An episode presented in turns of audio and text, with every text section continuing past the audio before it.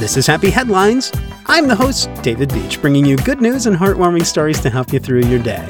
Yep, that sums it up. Here's today's story.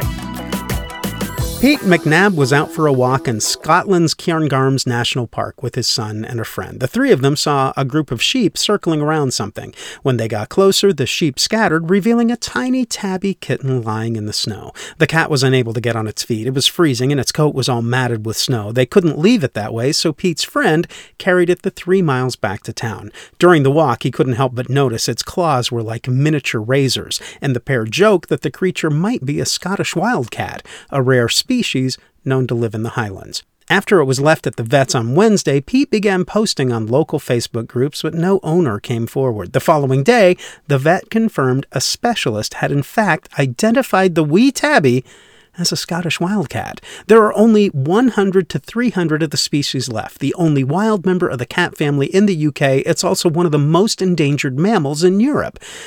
Sadly, that little kitten didn't make it, but Pete and his friends were very touched by the situation and they started a fund to help the remaining Scottish Wildcats. As of this writing, it's raised more than $6,800 so far.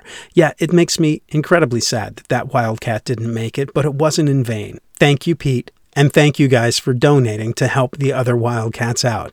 And thank you guys for listening to Happy Headlines. This is Happy Headlines, and you can find out stories like this one and other stories that are too long to make the podcast by joining us on Facebook. Search for Happy Headlines with David Beach, and you can join us and see those stories as well as leave stories your own and get in touch.